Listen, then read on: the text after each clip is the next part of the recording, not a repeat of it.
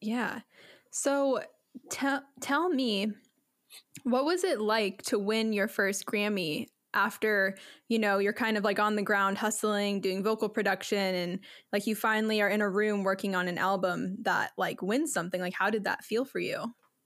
It was um it was kind of surreal. I didn't really i don't think with it being so early on um i don't think i like really stopped to smell the roses on that you know what i mean and mm-hmm. and even think about how how hard it is to even be nominated for for records. You know what I mean? It's extremely extremely hard, and um, I mean, there's there's so many different artists out here, and um, I was I was just able early on. Um, Chris Brown was just really one of the first artists.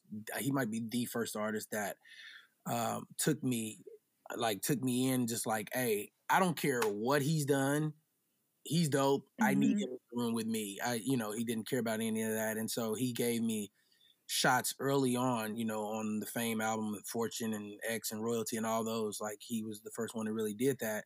Um, and so yeah, I don't think I ever stopped to really smell smell the roses on that, but um, you know, it's something that is especially in this profession. It's like that's it. You know what I mean? And so um, yeah, you, you strive to do work to to continue to get back there and, and continue to get back there and, and, and do those kind of things. You know what I mean? Um, so yeah, it's it, it's it's surreal. It was definitely surreal. Yeah.